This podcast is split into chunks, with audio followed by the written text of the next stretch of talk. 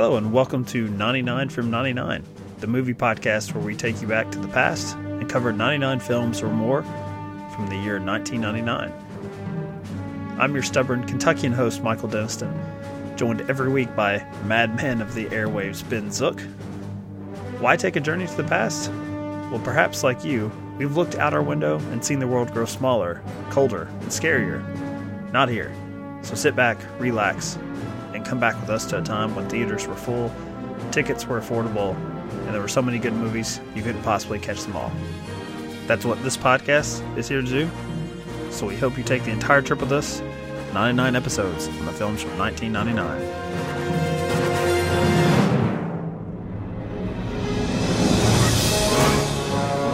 I want you to hit me as hard as you can. I'm scared to close my eyes. I see dead people. I believe you have my papler. Now that I've met you, would you object to never seeing me again? This is not just a couch. It's just our couch! Take the red pill, and I show you how deep the rabbit hole goes. You leave the light on after bedtime. I always thought it'd be better to be a fake somebody or real nobody. Are we gonna air it? Of course not. Not for it!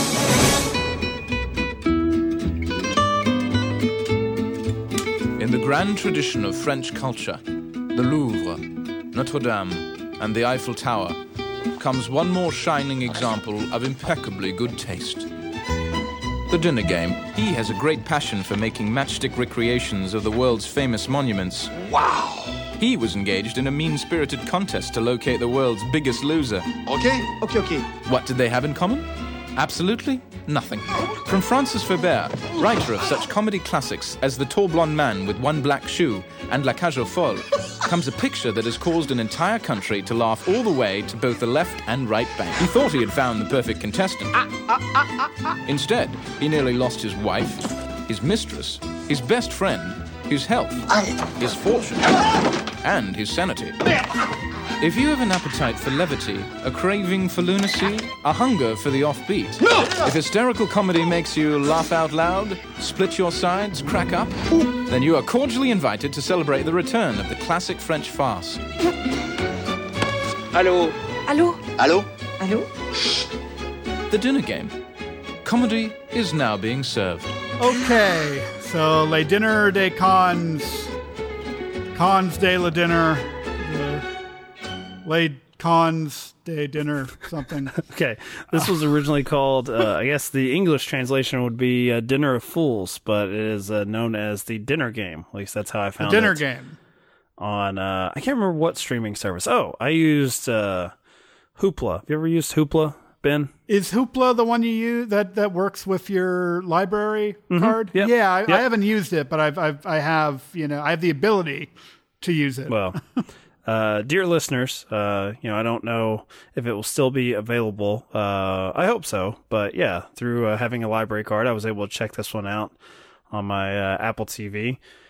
And uh, I wasn't looking forward to it, Ben. Not at all. I actually had totally forgotten this was even on the schedule um, until you, you mentioned, hey, I'm I've, I'm catching up. I've watched, you know, X, Y, and Z films. And so I was like, well, great. Now I've got to get on, get on top of this. Uh, this weekend, and so that was the middle one, and I was really kicking myself when I loaded it up because uh, all I knew about it was that it was later remade uh, with Steve Carell and Paul Rudd, and Dinner for Schmucks. Uh, I know I've seen it, but I have next to no memory of it. I don't remember being a huge mm-hmm. fan, so I, you know, unless this was something where just the Americans just butchered it, um, I thought, ah, I'm not really going to be into this French comedy. And when it started out, uh, I don't know, about the first ten minutes of it, I actually, well, the first minute of it starts with a, a boomerang gag for one. And I'm like, oh, here we go. This is just, this is just a style of humor that I'm just not going to get at all. And uh, as you well know, Ben, I've had a pretty bad stretch uh, summer of ninety-nine as far as comedies. So I was, I was not looking forward to this. You sure have. So had, had you seen this before at all? Because I, no, I had no point of reference with it. I, I had not seen this. And like you, I had seen Dinner for Schmucks, you know, nine years ago. But just like you, I have almost no memory of it. And we have talked about Jay Roach uh, on this podcast already with Austin Powers. And ironically, we're going to talk about it. This will be the only podcast, I guarantee you, with two Jay Roach movies. Uh, you know? Yes. So, but we do have that. You know, my reaction was not uh, positive, and I think so. You know me really well. You know, I'm a simple man. Let's not go that far. I mean, you know, we're just coming off our uh, Arlington Road conversation, so I don't, I don't know if I'm, I'm on some sort of registry or we've been flagged together now. Uh, but yeah, so I, I will keep my distance from you. But uh, you have liked certainly more comedies than I have on this podcast. Yeah, and this is not one of them. And so I'm, gonna, I'm just going to... My my reaction to it was largely similar to my reaction to, to the remake, which I did not expect. I, I was really looking forward to this because I assumed I assumed that it was a case of the, you know, American remake just kind of losing a lot of the, you know, genuineness and uh, the soft humor of the original. But so, okay, chief criticism... Chief criticism is a very basic thing for me. You, you know, you check in for a movie called The Dinner Game. You know, you're thinking there's gonna you're gonna have a scene that's gonna be the dinner game, uh, but they never have that. And and that was one Jeez, of my criticisms Ben, of the remake. Some spoilers. We, we you know we did fifteen minutes for Arlington Road, but you just let the cat out of the bag for this I, one. I, I mean, it's not like a twist. It's not a twist or anything. They just like I'm looking at the time watching it, and I'm like, there's ten minutes left. I, I don't I don't know if we're gonna get to the dinner game. Um, but that was what I remember. What what I little I remember of the Paul Rudd, Steve Carell version. Was that it took them so, and I do think in that movie they eventually get to the actual dinner. They do, but it took yes. them so long, uh, you know, even in that film, and it's just like, like get on with it. We get it. He he's an idiot, and he's gonna, you know, score points with his elitist buddies uh, by having him there. And and I think both movies suffer uh, from from that. And I and I know this is based on a play, uh, but but I I have trouble seeing how this would play on stage. I, I think I'd be even more restless uh, uh, with it. And, you know, I think the, I forget the name of the character, but the, you know, the main idiot in, in this, do you know the name of the character? I don't have Wikipedia up in front of me. Uh, actually, yeah, I mean, same as you. I just thought of him as uh idiot. The Is main it, idiot. Uh, Franc- Francois? Sounds right. The uh, it's a French name. We're close. Pierre is um, the other one. So, so I mean, pretty typical, you know, I, French These are pretty typical. I know, yeah. So, okay, I just think it. I just think it comes off. Okay, he he has a few choice moments that I think are funny. That I think he hold earns. on, Ben. He's got and, a great face. He has got a great idiot face. Like I, I I'm I'm surprised about this because I I really like this. Like. The whole time, and I, I don't think it bothered me at all that they don't actually make it to uh, the game. Even though I had the same exact reaction as you as far as looking at the time, because I was like, I was like, geez, I think mine was like seven minutes left. I was like, good God, this is, it's not going to happen. Like they've really they've they've run out the string. Um, but I I think the biggest difference and the thing that I like more is that I just like the idiot a lot more than Steve Carell here. I because I think. From what I remember in the American version, you know, Steve Carell is likable, but I think he's, I think he's far more of a genuinely dumb person. And I, I this guy, you know, he lets way too many phone calls get away from him, but I don't know if he's like truly a stupid person. I just think he's just kind of awkward and nerdy. That's, that's, I think that's the biggest thing I like about it. He's not, He does have, you know, a couple marbles rolling around in his head because there, there are definitely some times where he plots against the, uh, you know, the wise ass here, the smart guy. And I, I like that about the movie. Plus, he's, he he does. He just generally has like a, a, a character actor's face. You know, so, okay, I've given him some praise. I mean, he's probably the best thing about the movie. Uh, I But I, I don't think the script's good enough. Um, you know, it just, it, the, the, and I, and, and I, I think I think largely I'm just not into this. I'm not into the direction that this premise took in, in both films, in that it's just scene after scene after scene of Pierre very dumbly and for, for no good reason uh, relying on Francois to do something that is beyond his means. And, and then we all just laugh at how idiotically uh, Francois does it. And it just comes off as too mean-spirited to me. And this mm. whole this whole thing with the matchsticks that he builds these, you know, things, uh, these, these, you know, architectural models, uh, you know, out of matchsticks of like the Golden Gate Bridge and, uh, you know, whatever else, you know, like it, it doesn't jump out to me as something like supremely stupid to do. Like, it's not like he's, it's not yeah. like he's like broke and like doing this, he's doing it in his spare time. And, uh, you know, I like, you know, let him have his cool. He, he, I, I, you know, I think he'd, I think he'd, you know, he'd trend pretty well today with those little matchstick uh, well, yeah. homes and everything. He, he would have a, a good uh, Tumblr or Instagram account. Yeah, yeah, yeah. He would be a popular dude. And, you know, someone like uh, Wes Anderson would uh, think he's some sort of like modern genius. Um, I think it's interesting. You so you, you don't like the film because you find it too mean-spirited. Uh, I find it to be perfectly mean-spirited in that this asshole uh, has everything. And, you know, they've concocted this little game where they just have, it's like they have to do just one more victory lap. So he's, I mean, uh, watching it with my wife, and she was the first one to like, I just sort of like, I guess guffaw really would be the sound that she made when, you know, the backdrop out his window is the Eiffel Tower. Like, you know, it's just like this guy, like, I mean, he could not have more, but he's asking for one more thing is to demean another human being. So the fact that he throws his back out and just can't get rid of, you know, he can't get rid of the boogeyman here, which the boogeyman happens to be his uh, requested idiot for the night. Uh, who is doing nothing but trying to, as I said, I think he's trying to weasel in. Like, I think this guy sees an opportunity, you know, for a, a strange hobby, but he's like, okay, this, he's, uh, he's in the publishing world.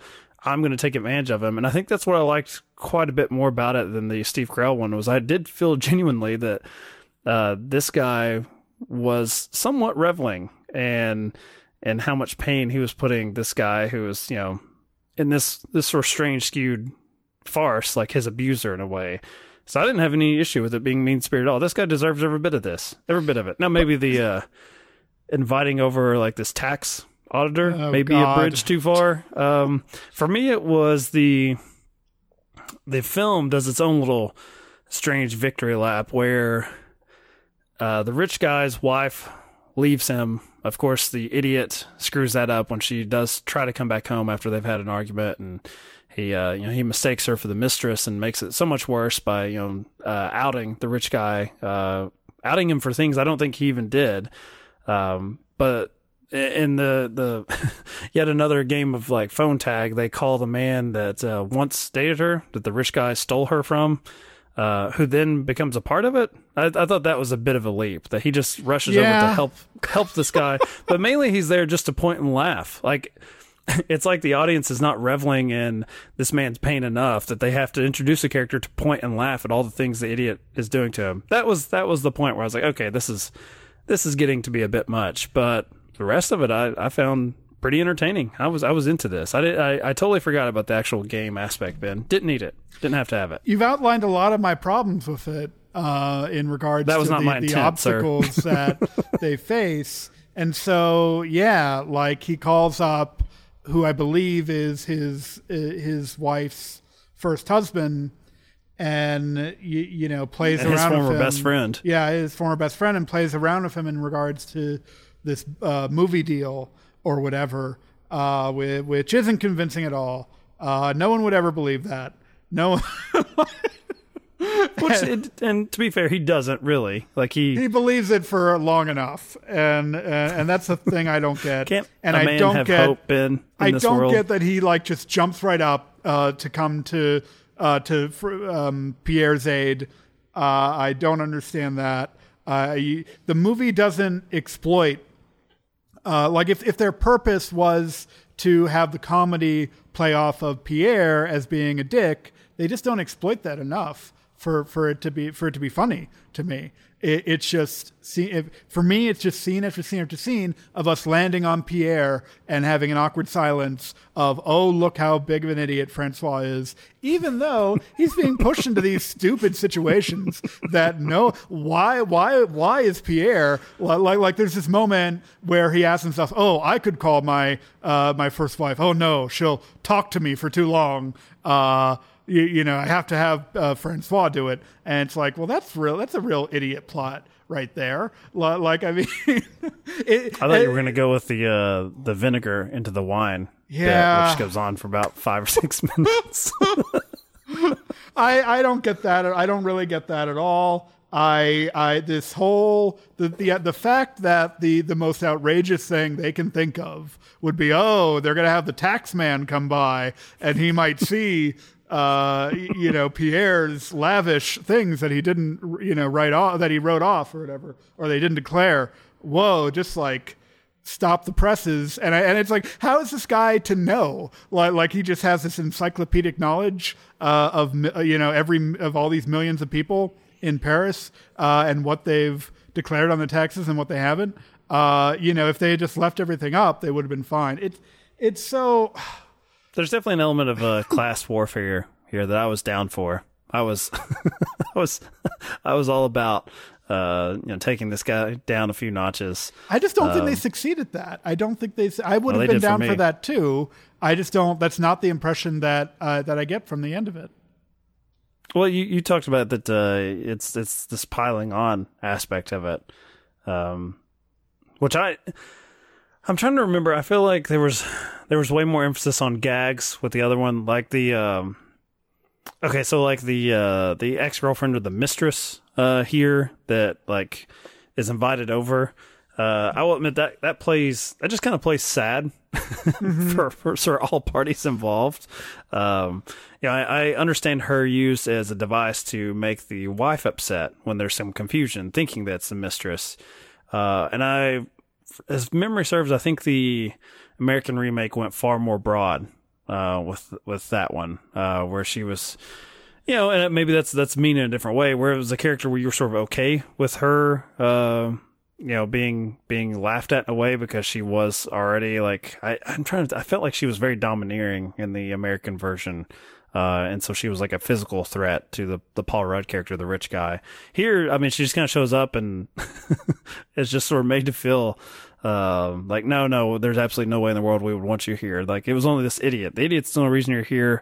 Uh, I want you gone. She just sort of stands there and takes it. Um, so that was maybe a little poor form, but you know, that's, I'm, I'm fine with the collateral damage here, Ben. I, I will accept it just to, to, just, to see this guy in pain for just, ninety it's, minutes. It's just that neither version played funny for me. And that's, and that's sort of like, you know, the, that's the main thing. And, and it's hard. So, so this guy, the writer director here, he wrote the screenplay to the original, uh, La Cage aux Folles, uh, The Birdcage. And, and that's a good film. That's a very funny film.